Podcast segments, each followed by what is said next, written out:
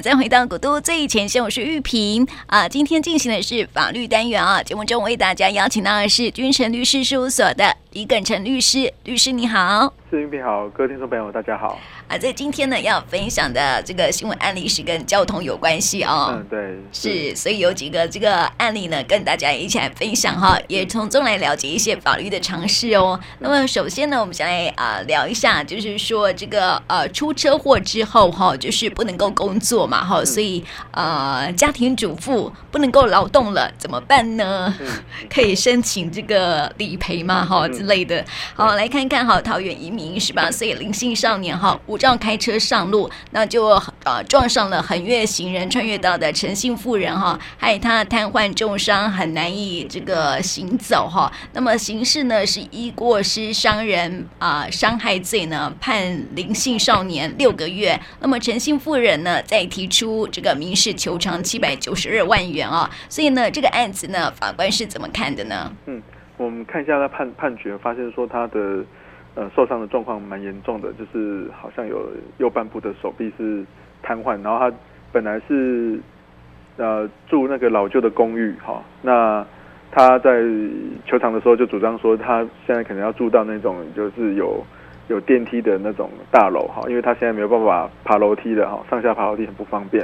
那其实这个案件里面最主要重点就是说他受伤的时候是家庭主妇哈，那至少有11个月可能没有办法料理他的3餐了哈，那而且也没有办法照顾家人，还需要家人来照顾他哈。那他为家人从事这些劳动，就算没有收取报酬的话，但是他认为说家事劳动在社会上还是有经济价值的。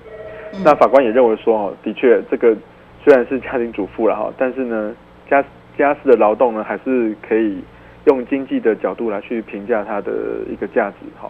所以法院呢是用基本工资来算，那时候是用22,200来算，然后大概算出大概24,200多元是不能工作的损失。那法院认为说这个是合理的，那再加上他受的伤，然后精神赔偿，法院认为说他这样子，要在医院跟家里来奔波了哈，那生活上很不方便，所以呢，精神慰抚金呢判的大概是120万，其实是蛮高的。对，那看了判决书看起来是，这个少年跟对方的家长可能都有的都没有来开庭啦，对，所以一般我们会认为说只有工作才需要赔偿很高的金额，对不对？有经济上的损失这样子，没想到家庭主妇也可以申请这种这个经济上面的损失。这比较少见，而且那一般人可能比较不会去主张，好，也有可能就是我就没有工作啊，我就家庭主妇啊。可是你最近这几年，如果你去主张的话，其实虽然说没有办法判断他的价，没有办法算出他薪水啦，但是有时候法院会用基本工资来去做计算，这样子。对。是。那如果说哈，请亲人照顾，还能够跟被告求偿看护费吗？像有的车祸案件里面，他可能会觉得说我就没有请看护啊，我们家又多一个人力就去照顾受伤的家人嘛哈，那就会有一个问题说，那我可不可以请求这个看护费啦哈？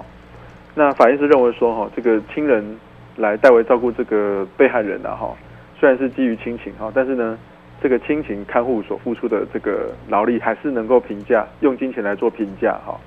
那不能说因为有家人照顾我没支出这个钱，好，那这个好处呢就好像加害人就获得了这样子啊，因为你有家人照顾嘛，所以我不用付你看护费哈。法院说这样子不能这样看，好，这样子呢你没有办法填补这个被害人的损害哈，所以法院还是会用这个看护费来去计算，但只是说会看一下家人照顾他的状况，因为如果家人有的没办法全天去看护嘛，因为他有上班嘛，好，就是会去看说你是全日或是半日，好，或者说你的那个照顾的能力哈，如果老人家可能要照顾另外一个受伤的人，也没有那么好的能力嘛哈，所以法院还是会看这些状况来去评价说，那我一天看护费大概要怎么算啊？是要用一天2200，还是一天1100好，半日看护好，还是全日看护2200好的方式来去做计算这样子？这样合理呀。对啊，合理啊。对啊。所以我们从这个部分也可以来了解到说，家庭主妇其实也是有经济价值的。对。对啊。好，接下来看到这个新闻案例呢，是大家常会犯的错哦。就是占用了左转弯车道，然后直行这样子。我发现很多车会这样。因为可能觉得说啊，我就赶快开到那个停止线前面嘛，等一下绿灯开的时候，我就不用就是因为如果你在直线，可能也许因为可能是直行的那个车道都有车了嘛，对，那想要那我等一下绿灯起步的时候，我如果能够赶快在停止线前面起步，可能会比较快，对，就会开到那个左转弯的车道里面去，这样子。对，我们来看看这个新闻案例是这么说的哈，一辆轿车呢行经彰化市的金马路3段哈跟彰美路口的时候呢，路口号志是绿灯，那驾驶呢却从最内侧的左转弯车道哈往前直行，遭到后方的车主检举哈，现在检举达人真的很多，检举的内容是占用转弯车道哈，那么被警方依法开单告发，最高可以开罚1800元哦，所以我们来看一看哈，这个先来了解一下什么是左转弯专用车道。它左转弯车道就是在路口，它可能会设一个专门画一个左转弯的一个线的这个标志的一个车道了哈。那来只是说，你车辆要怎么去来行驶哈？那它都会配合一个那个直线的一个那个车道线它来去使用了哈，所以你不能说旁边可能会说你不能禁止变换车道哈，它会设在这个路口上面了哈。那如果说你是占用这个左转弯的车道了哈，那当然就会可以处600块以上哈，1800块以下的罚款哈，所以这个部分。就要去做这个注意这样子。是。那延伸一个话题哈，就是说，因为通常都会有那种多时向号志嘛，对不对？对。这个左转弯是不是要等左转箭头绿灯呢？但其实，在规定上里面是说，其实不用等。不用等啊。对，只要是绿灯的话，那基本上是可以左转弯是没有什么问题的。当然，可是你还是要注意那个路口的那个车况是什么样的一个状况了？因为它的规定，其实你只要是绿灯，它是允许你直行左转或右转的一个情况。对，那如果说它有一个只有这个箭头绿灯的话，那当然就是你只能按照箭头的方向来去做这个行驶的状况这样子。所以基本上，如果是圆形的绿灯，在没有其他的一个禁止或者指示的这个状况底下，你要直行左转右转都可以，不用特别等到说有这个箭头的绿灯才可以啦。是哦，可是这个箭头绿灯啊，它的设置用意到底是什么？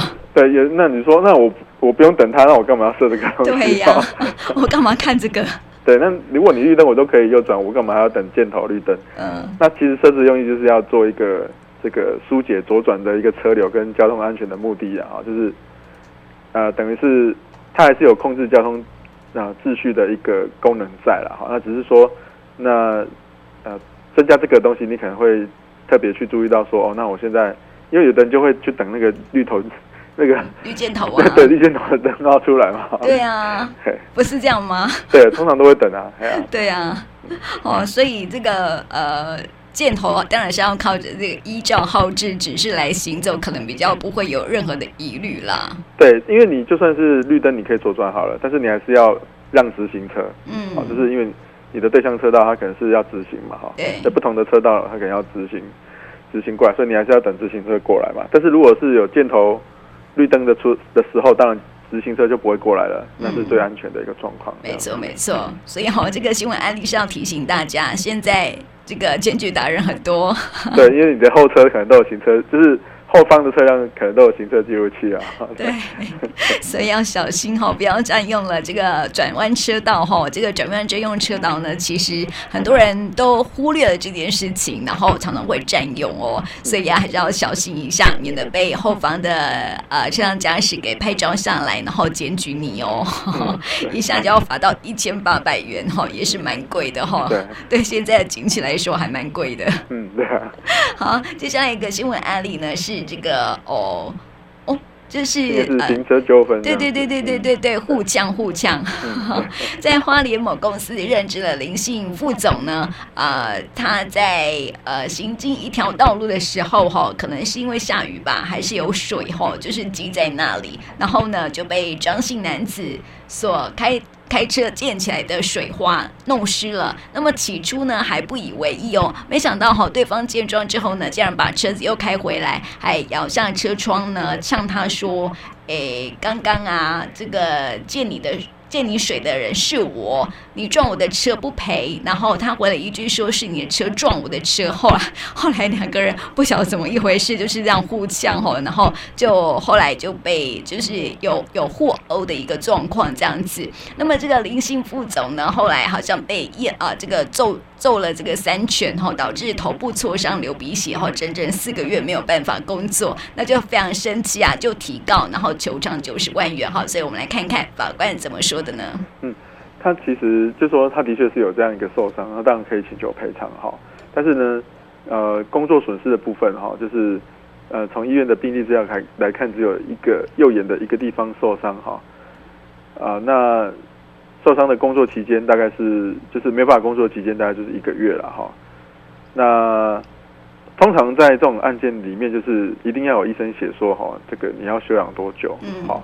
那法院才会去判断说，哦，那你不能工作的时间是多长哈，那才能够用这个基础来去算你的薪水啦哈。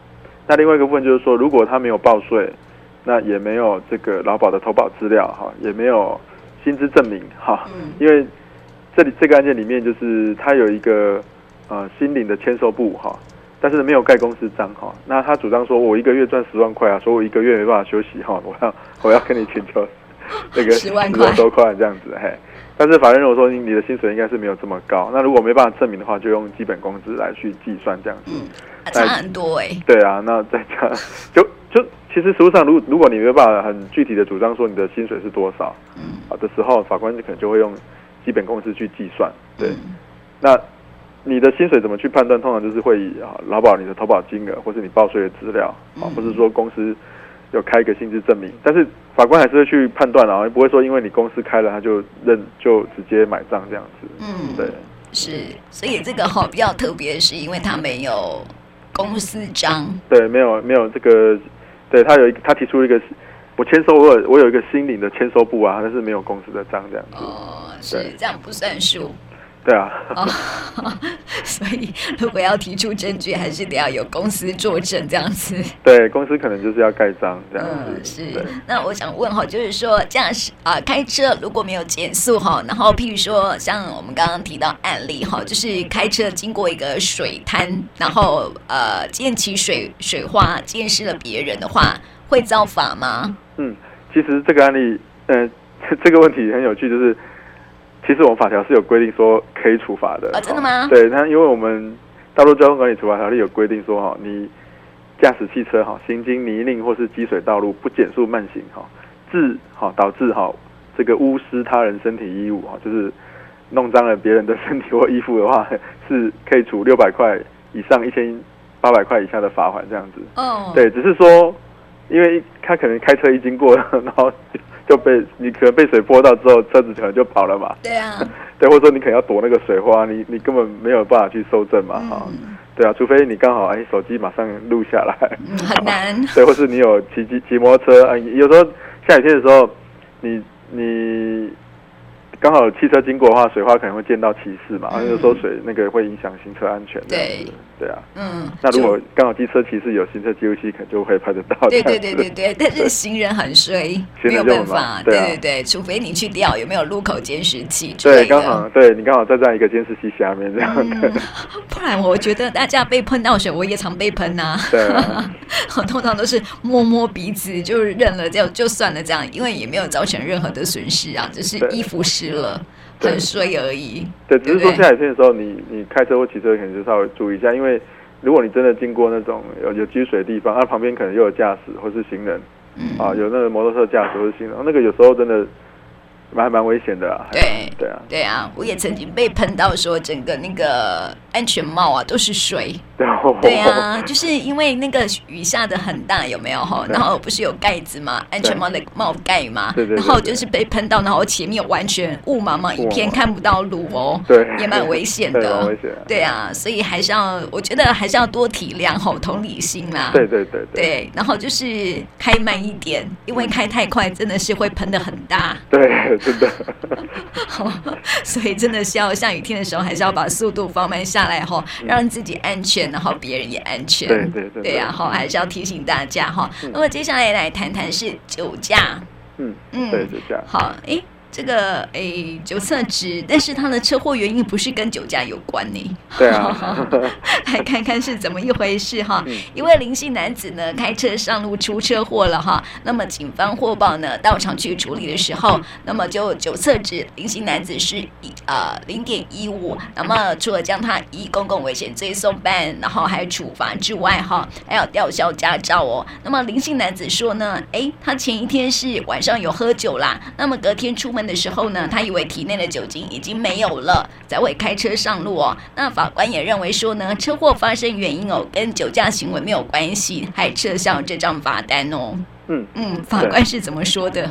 这个案例也蛮少见的啦哈，对，因为警方就说啊，他就呼气就0.15，当然就是不能够驾驶，我开单应该没什么问题啊。对啊，但是法官觉得说哈，那个你举发机关你还是要就驾驶人哈，他发生交通事故跟酒驾哈，这个有没有关系？好，然后呢，是不是那个不能怪这个行为人的情况来去做判断哈？然后如果你没有做这些情况去做判断的话哈，那你导致说。这个汽车驾驶人他发生跟酒驾行为无关的交通事故，好，那你就要去做这样的一个处罚，那就会太过苛责了哈。所以不是说法律规定你警方机关就一定要这样裁罚，也是你要看实际的情况是什么状况了哈。那法官说，这次车祸的发生是他开启车门没有注意后方来车，才肇事的，那跟酒驾没有直接的关联性，而且他肇事。的时候呢，警方有做这个直线测试啊、平衡动作啊、画同心圆，那检测结果都正常，所以法官认为说，那你这样子的话没有很积极的去按照法律授给你的权限去做裁量哈，可能有点问题啦哈，所以就撤销了这个罚单啊。对，可是他身上酒测值还蛮高的哎。对啊，所以法官的判断还蛮特别的。我觉得这个真的很难让。那个警察做事说，对，因为他可能是开车门，最后他可能，人家报案过来就是说，有发生交通事故嘛，好，那他可能是开车门的时候是，不小心，好，开车门没有注意到后方来车来肇事的，但是因为交通事故，警方来一定 SOP 就是会去酒测，对啊。那他可能是停在路边没有在驾驶，然后开了车门这样子。对，所以法官觉得说，那这个好像他没有在驾车啊。对，所以可能是这样子的状况。然后你看他吃车又没又都过啊。对，但是这个确实这个酒精浓度它会延续很久的时间哎。对啊。还是要提醒大家啦我觉得这个前一天喝酒不代表。没有酒精浓度，对，还是不要酒驾上路比较好。对，因为它真的还是会残留。对，没错没错，它会残0.15，如果说是前晚喝还残留到0.15，可能前晚喝的浓度其实还蛮高的，很高。所以还是要注意一下这样子了哈。有时候那个开车上路莫名其妙发生车祸了，有可能会被开酒驾罚单。对，那有没有刑事上的责任呢？这个案子？其实我们刑事责任跟交通法规其实不太一样啦，就是说警方还是有移送给检察官哈，因为说照他这种说法的话，他认为他驾车的时候可能还是超过酒精，超过0.25的标准了哈。那检察官调查说，他是辩称说他是前一晚4点多的时候喝酒，他隔天出门的时候他不晓得他体内还有酒精了哈。那检察官是认为说，因为他可能。第一个，你酒精浓度没有到0.25；第二个就是说，它的施测结果都很正常，好，所以没有达到不能安全驾驶的程度了哈。所以，检察官最后还是以这个罪证不足来做一个不起诉这样子。对。是哦，但是开车门应该会有刑事责任。开车门当时对你开车门造成别人受伤，那当然还是会有这个过失伤害的问题啊，过失致伤的问题。对啊，是啊。那交通法规跟刑法的酒测标准是不是不一样？嗯，我们的交通法规的标准是0.15，就是你只要超过0.15就不行哈。但是呢，刑法的一个处罚哈，它是要0.25哈才可以这样子，或者是说你有不能安全驾驶的状况这样子，或是你有毒驾的状况，好，那才会违反刑法的规定这样子。嗯，是好，所以还是得要提醒哈，我们也常说这个喝酒不开车，开车不喝酒嘛，对不对？对。前一天喝酒哈，隔天还是会有酒精浓度的。对。就不要开车上路，我觉得还是比较好一点。对。哈，才不会有那个酒驾的疑虑哦哈。那接下来呢，来看一看，就是这是拒绝停车、接受稽查，然后逃掉了。对。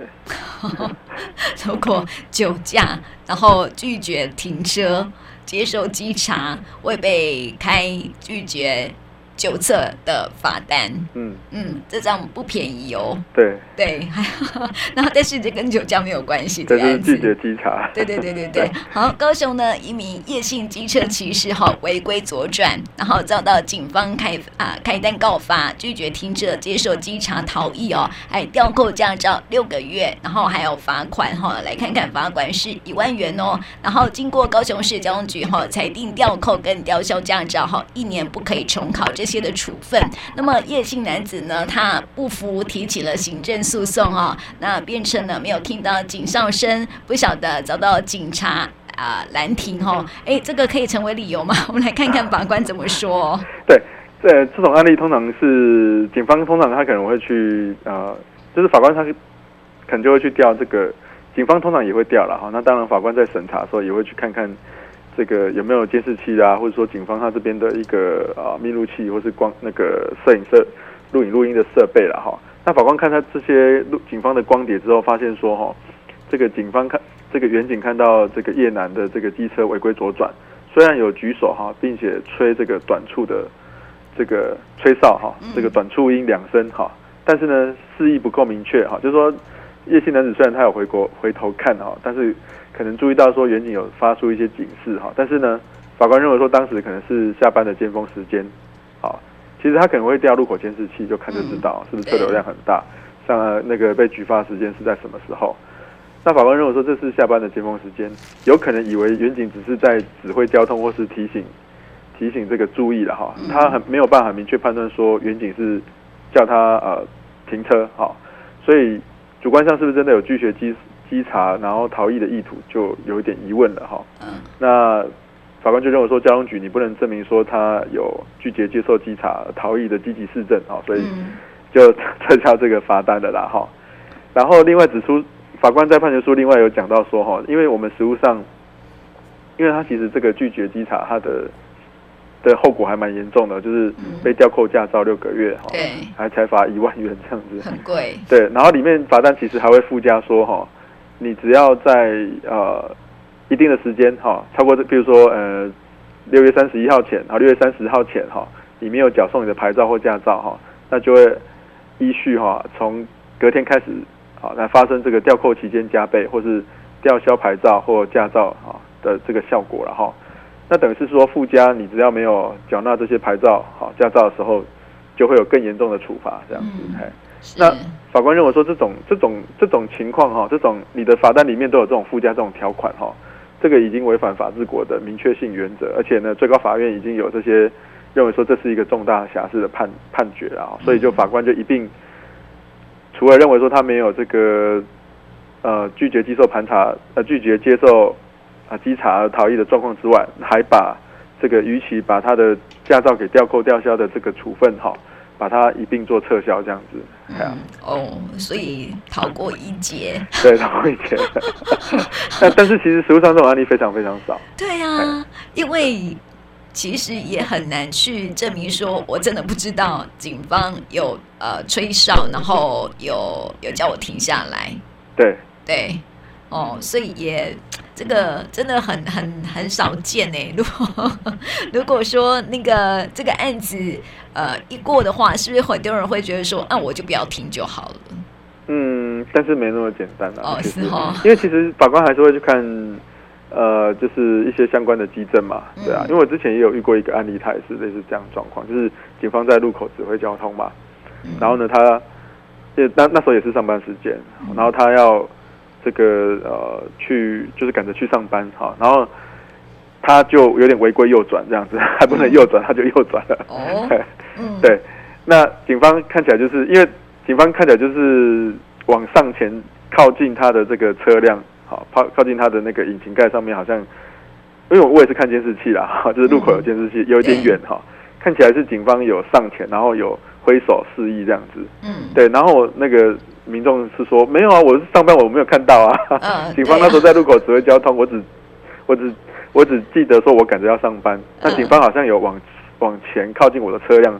但我不知道他要叫我停车这样子。哎、欸，有的人是在边看手机耶。对，对，但是不好意思说我在看手机，对，对不对？对。所以那个警察有动作，就算是要拦查你下来的意思吗？因为我刚讲那个案例是我那个当事人咨询的案例是。因为后来我们帮他异议了哈，但是我们从远方的监视器其实看不清楚警方到底他是有的确往上前去靠近他的车辆，但是到底是不是有挥手或是说拍打他的引擎盖叫他停车就没有看得那么清楚了这样子，对。那所以实务上其实就看警方他身上有没有那个密录器，然后呢就是拍到的状况是怎么样子，不然通常这种要打行政处分要赢的状况。好，要撤销这个罚单的状况的案例其实并不多啦。对，但是我觉得那个警察的动作是不是要更明显？对，对不对？对，不然他怎么知道？民众怎么知道说你要拦我下来？哦，对，哦，对啊。可是因为有时候车流量很大，警方他移动其实也有一些受限啊。说实在的，哦，对。那如果说吹哨呢？吹哨就有可能对啊，吹哨或许不行。只是说会不会很吵杂这样子，对啊，是，所以如果说对交通违规不符的，有什么样的救济的程序吗？救济程序的话，当然我们可以做申诉啦，就是你可以，他那个举发单里面都有说，你可以到哪里去申诉，好，或者是你可以邮寄，或是说网络传真到举发机关，好，来减负这个违规的这个通知单，好，正本，好，然后你写一下你为什么要你要申诉的理由是什么，好，那。在这个应到案日起哈，或者是说缴考后的30天内去提出哈。那如果被驳回的话哈，就是你对申诉结果不符哈，他可能不理你，你还是可以打行政诉讼哈。就是你可以申请这个他们开立裁决书哈，那或者是收到裁决书后的30天内哈，去这个裁决机关的所在地的法院去提这个行政诉讼，那让法院来去审查说，你警方他开这个罚单哈，或是这个有没有什么样。违法或是不当的地方，让法院来做审查，这样子。对，所以还是有救济的程序的啦，吼。对，还是有救济程序。也是要提供给我们听众朋友可以来了解一下，因为我觉得还是很多人对一些那个交通违规啊，还是有不服气的地方啦。对，但是你不服气的地方，当然是最好是你本身有一些相关的事证，或是比如说你的行车记录器啊，或是你的录音录影的资料提出去，那个法官。才有比较能够有判断的一个依据啊，没错，对，还是要有事实啦，事实的依据这样子，否则你去提异议也没有用啊。对啊，现在特别多就是那种道路上的被检举的很多。对啊，因为大家都可能都有行车记录器嘛，对，大家可能后车就拍到你，你违规那个没有戴安全帽，或者是说那个红灯右转，你超限，那个很明显啊，那个你要说你要去可能有点困难，你就只要说你就没有遵守交通规则，乖乖的交罚款。对啊，但是有时候是前车挡住，有没有你本来要弯的，但是来不及，对，有没有遇过那种事？有这种，对，有切身之痛呀。对，没有。是没有这样被罚过，但是的确会有这种状况。对啊，因为有时候你会觉得说我怎么在路中间啊？因为刚刚是绿灯啊，车流太多啊。我真的有被那个听众问过这个问题哦。他说我就是开啊，然后前面就是不过啊，然后我开到一半的时候他就红灯了。对。那我要不要？那如果后面检举我是不是可以申诉啊？可以，那个这个应该是有机会的，因为他你只要调了入口监视器一调就发现说啊，对啊，这个是刚刚是等绿灯要过啊，车流太大没办法过这样，对，这样子就可以撤销罚单这样。或者是说你自己有把那个你的监视那个什么行车记录器保留下来、啊，对啊，哦，我觉得车上路上的问题真的是蛮多的哈、哦，也是提醒大家要小心行车。那同时呢，这个最好车上要有行车记录器哈、哦嗯，现在很少有车辆没有行车记录器，哦，多拜要注意一下啦。对啊，对啊，哦、还是要提供给我们听众朋友可以来了解一下交通的相关的一些规定，这样子哈、哦嗯。好，今天呢也谢谢李耿诚律师，谢谢你。是，谢谢云平，谢谢大家。